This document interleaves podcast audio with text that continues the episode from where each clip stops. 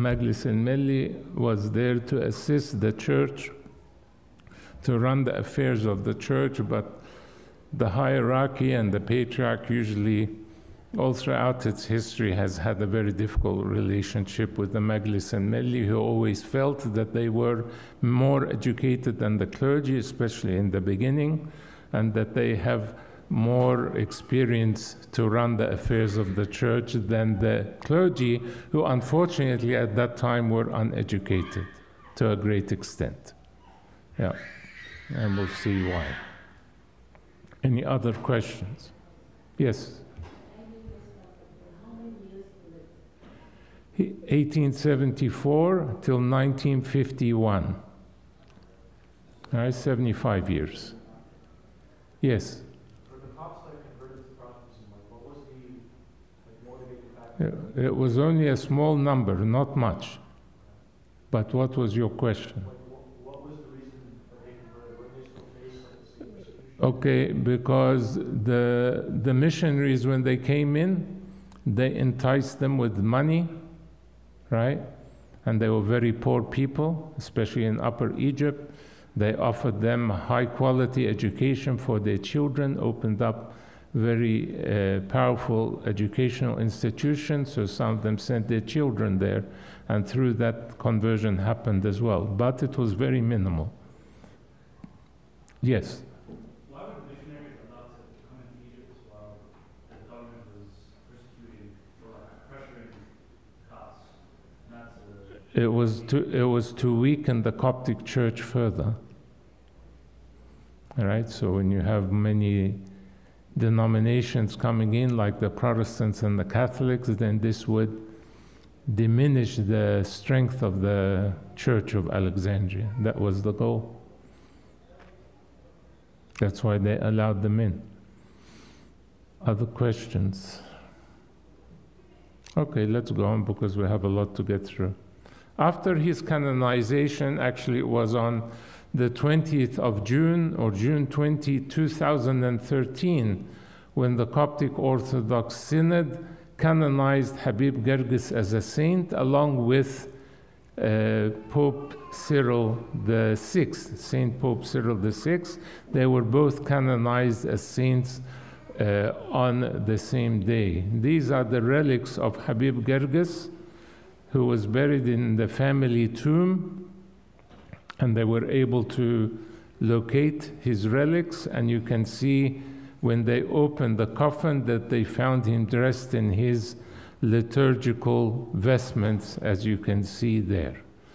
So after, uh, after he was canonized, Copts began to want to know more about this modern saint and why someone who many co- considered as a layperson, even though he was not a layperson, he was an archdeacon, which is a priestly rank, um, wanted to know more about him. So on January 1st, 2014, so uh, just over 10 years ago now, the relics of Habib Girgis were translated without much fanfare due to the circumstances, political circumstances in Egypt at the time, as many of you will recall. He was returned back to the site of the clerical school in Mahmesha, the theological seminary that Habib Girgis was dean of for many years, was in the suburb of Mahmesha, which is near uh, where the St. Mark's Cathedral is. It's only like down the road from, from there, just a few miles away. So his uh, relics were translated and brought back to that site um, of the Virgin Mary Church in Mahmesha. It is of importance to note that on January 15, 2014, I was just finalizing my last few chapters of the PhD then, and uh, on my way to come to New York to defend. But I was in Egypt for a while, a few weeks, and uh, thankfully, Bishop Martiros, the general bishop of the region where Mahmesha is, allowed me to take part of the relics um, and to bring them back to Melbourne at the time. And this was the complete upper right arm bone, the humerus, a handkerchief that was wrapped around the head, an embroidered cross decorated with silver thread that you can see on his liturgical vestments, also the glove that was on his right hand, and a section of the liturgical vestment.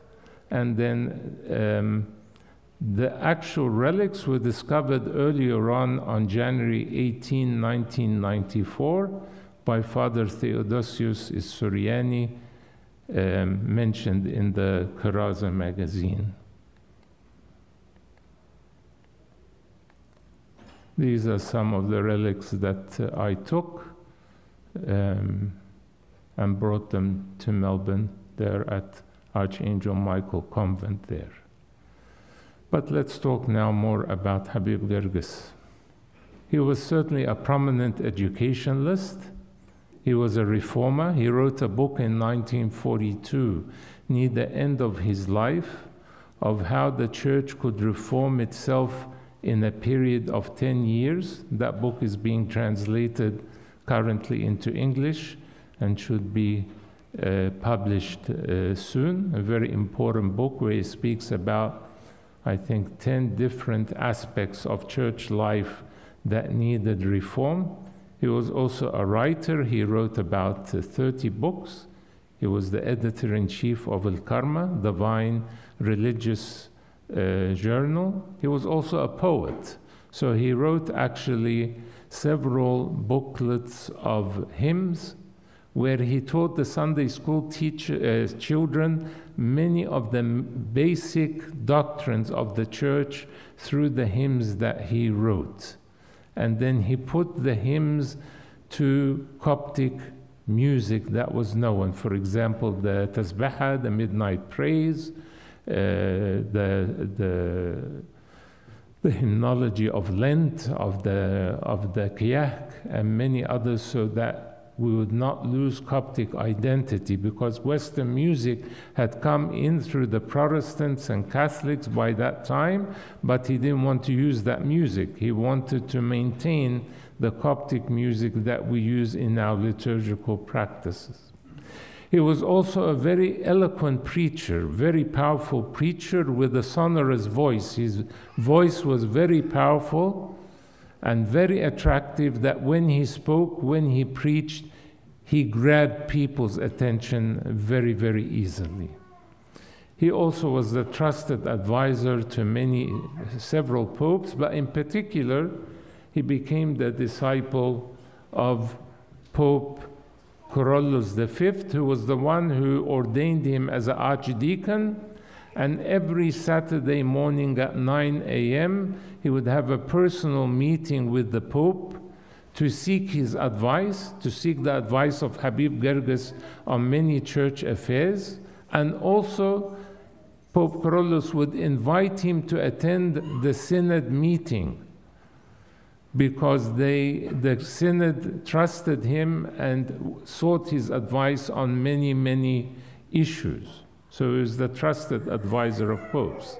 And as someone mentioned at the beginning, he was the one who founded the Sunday school movement and also was the dean of the seminary from 1918 until his repose on 21 August 1951. You see this picture here is uh, in the 1940s uh, when, when, he was much, much older. But you can see back in that time, uh, people dressed very elegantly with the tarbush or the fez, always wearing suits, you know, very elegant clothes. So let's have a look at a, a quick biography of Habib Girgis. As we mentioned, he was born in 1876 in Cairo Huh? His dad was born in my hometown. Ah. Okay. Um, and fell asleep on August 21, 1951. His father was from the city of Tema in Upper Egypt, and his mother was from the city of Bayadeya, both in the directorate of Gerga at that time, but now part of the governorate of Suhag. His father's name was Girgis Mankarios, and he worked as a chief clerk in the most important government departments associated with the interior administration during the reign of Khedive Ismail. He passed away in 1882. Habib Girgis was only six years old at the time.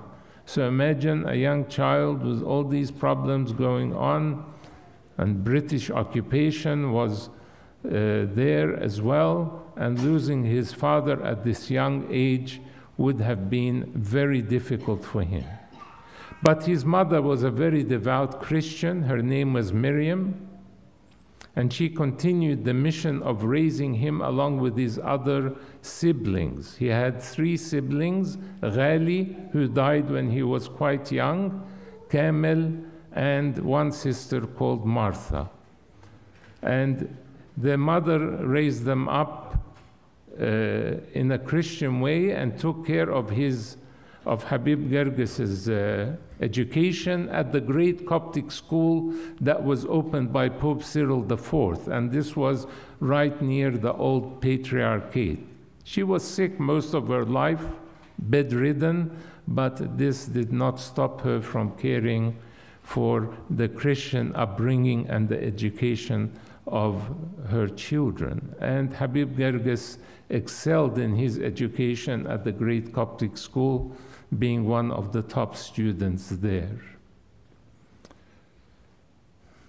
And again, you see a, a, picture of him much younger here, and again, you see how elegantly he is dressed.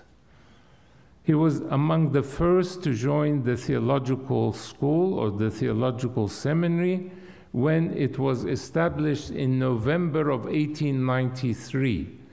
And it was Pope Cyril V who was the one who established the seminary, and Habib Girgis would say that this was the greatest achievement in the papacy of Pope Kyrillos V. And I would have to agree with him because since that time, the seminary has been active since November of 1893 till our current time. So it played a very significant role in the life of the church. The first dean of that seminary, his name was Yusuf Bek Mankarios, but he wrote a couple of historical books, but mainly he would bring a, a book or a manuscript from the patriarchal library and he would get the students to read out to him. So the first few years of the seminary, there was no teacher of religion or theology. But we'll talk about that a bit more maybe in the second lecture about the seminary and the work of Habib Girgis there. But being at the top of his class, Habib Girgis was chosen to teach at the theological college while he was still in his final year as a student there because there were few teachers of uh, theology at the time.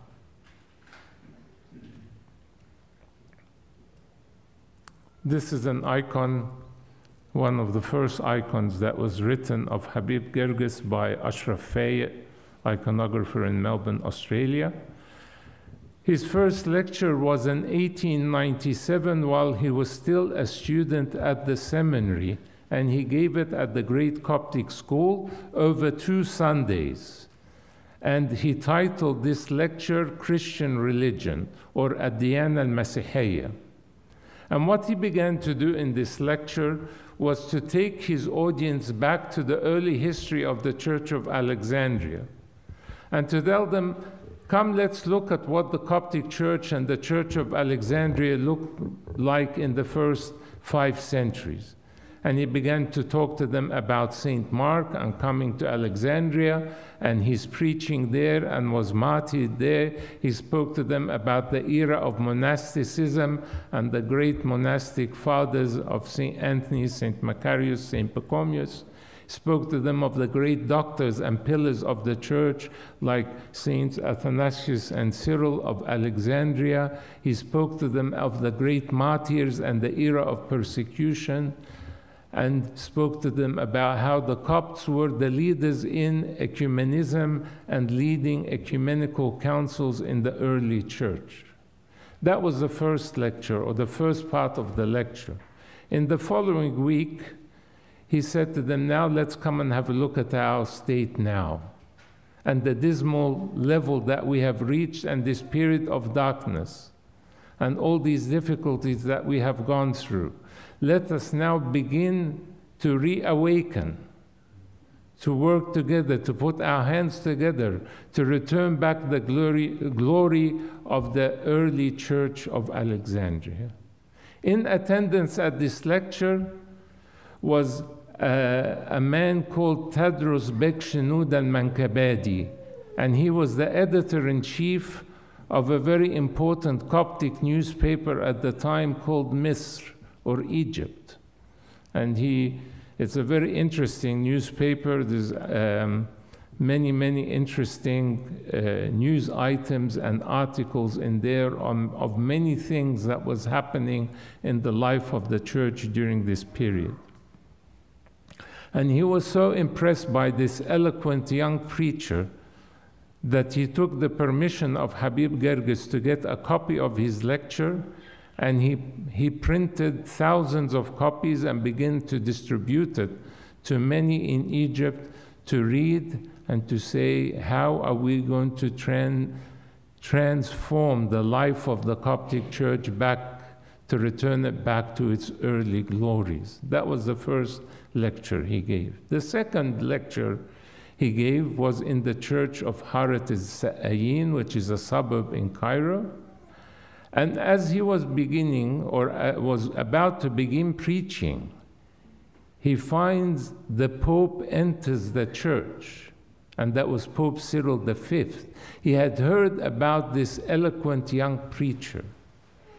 And he enters into the church, he stands on his throne, Habib Girgis begins to preach. The Pope begins to bless him with his cross, blessing the congregation, feeling so much joy that a huge educational transformation is about to take place in the life of the Coptic Church through this young preacher, Habib Girgis. And you can see here in the icon on the right I don't know if you can see it, but at the bottom left is Pope Kyrillos standing on his throne, blessing Habib Girgis as he is preaching. And then on the right is another scene when he is teaching um, in the seminary, and on the board he writes one of his famous sayings education is the first need for the community after bread. Education is the first need for the community after bread. He graduated in 1898 and was appointed to teach full time at the seminary on 17 March 1898, that same year. And then later he was appointed as the dean of the school or the seminary on sept- September 14, 1918. And he remained in this position for 33 years. And this was after the death of the first dean, Yusuf Mankarios. He then also opened evening classes for university graduates at the seminary in 1945 and his dream was to see the theological school to reach world class standards. And this is a, a, photo of him, a historic photo, um, as a young dean after he was appointed in 1918. And again, you can see how he took care of his appearance and his clothes, even his shoes. You can see how they are uh, well polished and everything looks so elegant. He was a disciple, as I mentioned, of Pope Kyrillos V, and this is a historic photo of him as archdeacon with the elderly Pope Kyrillos V. He was archdeacon, but he was not ordained as a priest, but still a priestly rank, even though many considered him as a layperson. Pope Cyril trusted him and appointed him as his personal deacon and disciple, but he also worked closely with three other popes after Pope Cyril V, and that was Pope John XIX, Pope Macarius III, and Pope Yusab II. There, there were three patriarchs in our history who were not very successful, unfortunately, and ran into many problems because they were not coming directly from the monastic rank, but already were metropolitans of dioceses. And this has always been a rule in our church that the patriarchs are chosen from either monks or from general bishops. But these three had already dioceses, meaning that they were already married to these dioceses, and how could they leave their people? And they could not ordain another metropolitan or bishop instead of them until they fall asleep. So, but he also worked with them, but that's a different story. We won't get into that now. And this is, as I said, one of his famous sayings education is the first need for the community after bread.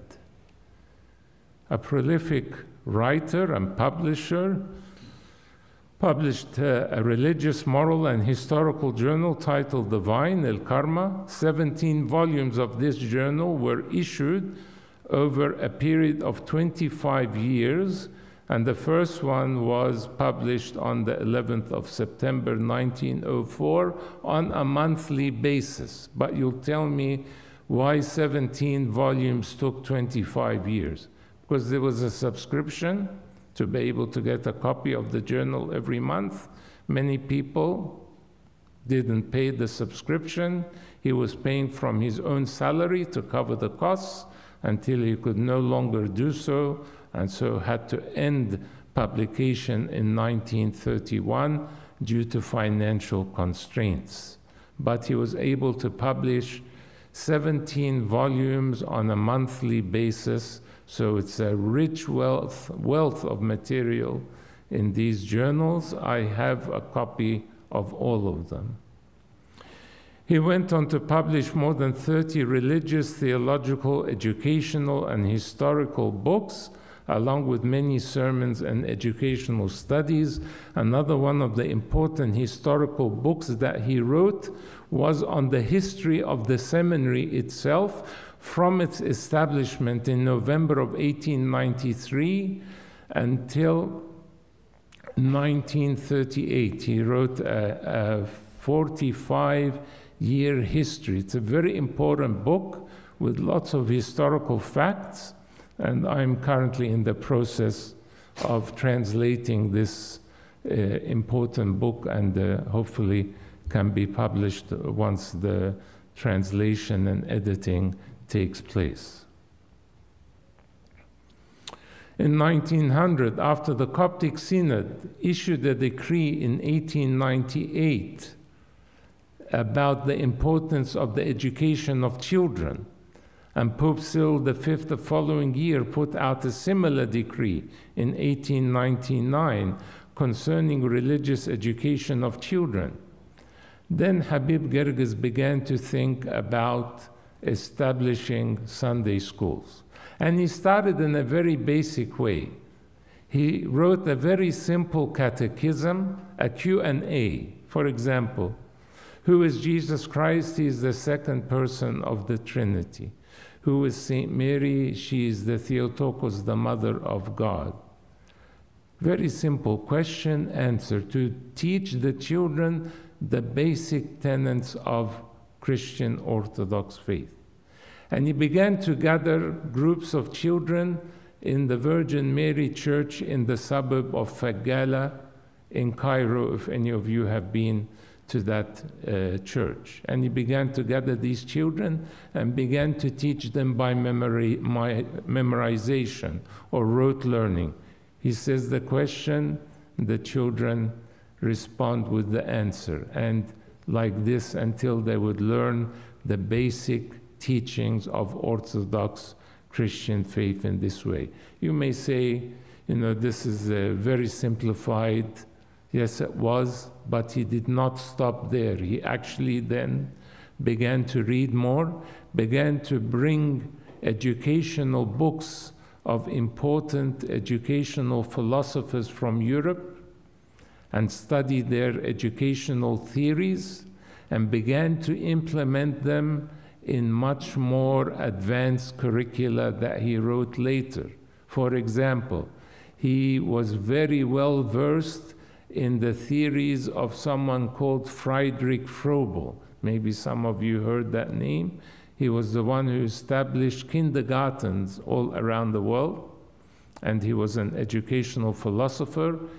He had his books, he imported them from Europe, read them, and benefited from them, and implemented some of his theories in the later curricula that he wrote. But this was the starting point, a simple catechism, Q&A for children. And he wrote, then he began to develop these. It was a general curriculum to start with for all children.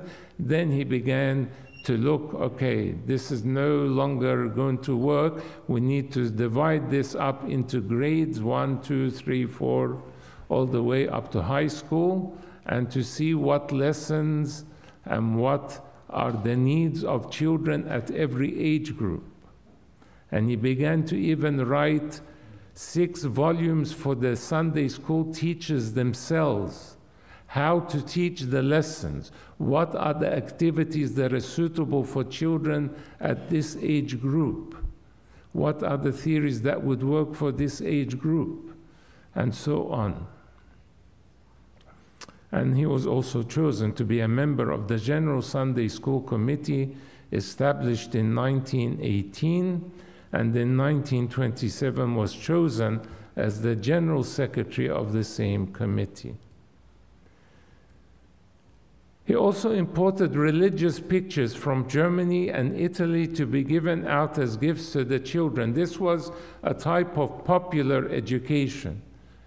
Because, as I mentioned earlier, illiteracy was very high in Egypt at the time. Not many children knew how to read and write. So, how was he going to impart the knowledge of faith, Christian faith, to these children that could not read and write? He used several things. The hymns that I mentioned, and he taught them the, the, the faith through the hymns that he wrote. He was a poet, and so he could teach them many uh, things about the saints, about the history of the church, um, about the sacraments, and so on through the hymns that he wrote. The second method was the pictures. Why? He imported the religious pictures, beautiful color pictures. I have some of the originals for the stories of the Old and New Testament. And then he would write a verse, uh, what is the lesson about, at the bottom of the picture in Coptic and Arabic, on the back, a summary of the lesson. But the teachers would use these pictures to describe the lesson the children would take home a book where they could put every week when they come to Sunday school the picture in the book. So they could continue going back and referring to the picture. And as we say, a picture tells a thousand words. They could remember what the lesson that was given to them that week. And it was given quarterly, so they would get every three months one of these books. I have one of them where the children can put the pictures, the religious pictures, in the book and refer back to them so they would recall all throughout the year the different lessons of the Bible that they learned. He also had several conferences for the teachers themselves to discuss some of the needs of the Sunday school, and he even wrote a constitution for how Sunday school should be run. A whole constitution. Very fascinating when you read this document. I have it.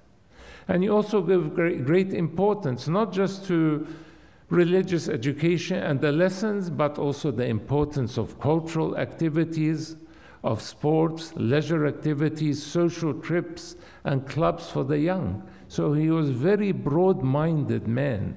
He didn't stick to something small and, and that was it, but he was always thinking outside of the box, always thinking how he can improve what he was doing.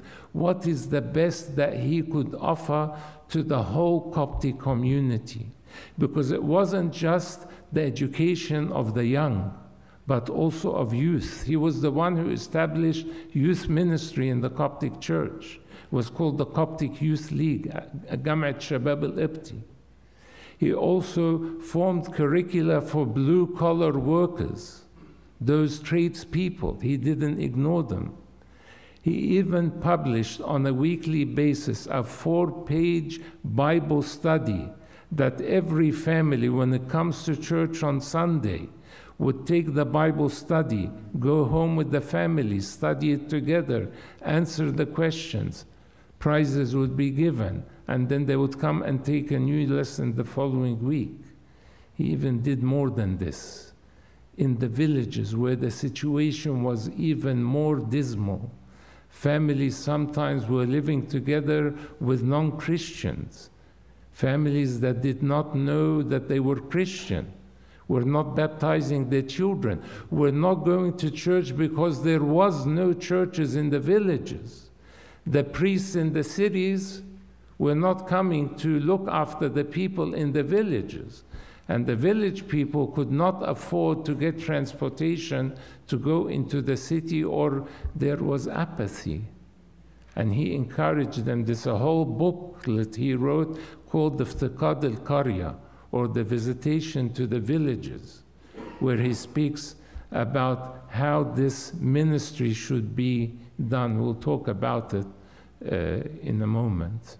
We spoke about this already. The, this is one of his books, uh, booklets on uh, hymns, Anashid Orthodoxia wa Taranim Aqaidiyya. So you see the title is Orthodox uh, hymns uh, and doctrinal hymns. So it is teaching the doctrines of the church through the hymns that he was writing. I actually have a choir in Los Angeles at the moment where I've given them all of these hymns and they're trying to use the same music that he used at that time to revitalize all of the hymns of Habib Girgis and to produce them again uh, and they started to, to work on this already. Any questions?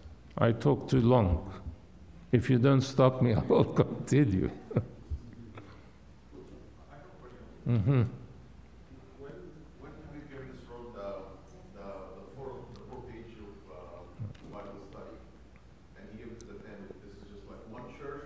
No, no, everywhere. It's distributed everywhere. Yeah, I have some of them he had, he had people working with him. He had the students at the seminary, and he would send them out to preach in uh, over a hundred of them in Cairo and in many of the governorates. And obviously, they would take this material with them every, every Sunday. But there was resistance to this work. Some of the churches at the beginning, they would not allow him to preach in their churches. Why? Because they feared him some of the priests feared him because they were not educated.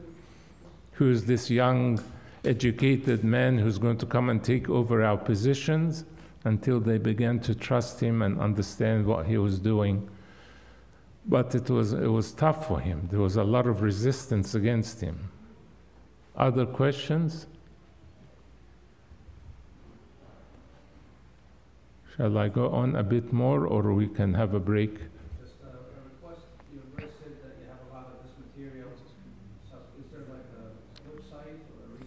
Not yet. Um, I also have a lot of artifacts as well, uh, personal items of Habib Girgis. So I'm trying to establish a small museum. And once we have a proper building for the seminary, uh, we can move all of that material there. But I think I need to start thinking about uh, a website where some of this material can be can be shown or uh, can be a resource for uh, Sunday school teachers. But I have some very valuable personal items of Habib Girgis, like his personal Arabic Bible, And when you see the Bible, you can see that this was a Bible that was being used constantly on a daily basis because it's not in a good shape. And also, you can see some red marks that he puts on near some of the verses as well. So, be able to display a lot of, uh, of this material that will be obviously open to the public for people to see. Any other questions? Should we have a break? And uh, I guess we'll come back because still I haven't even gone through his the rest of that biography, and then there's a, uh, we'll continue with this uh, uh, material when you come back. So